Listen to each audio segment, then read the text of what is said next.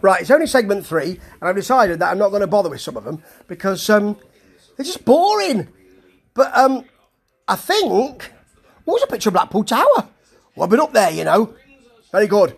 Um, I think that we might have seen the the favourite here. It's the, it's Sweden, and I, I quite like that. I thought that I thought that she I thought that the heat lamp staging was good with her underneath that, and then quite simple.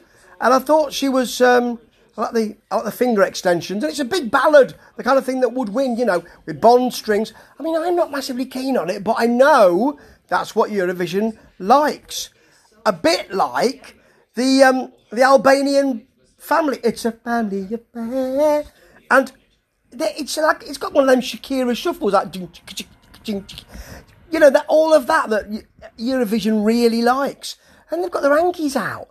I don't know whether it, it reminded me of the of, of the Railway Children. I don't want to be reminded of that in Eurovision.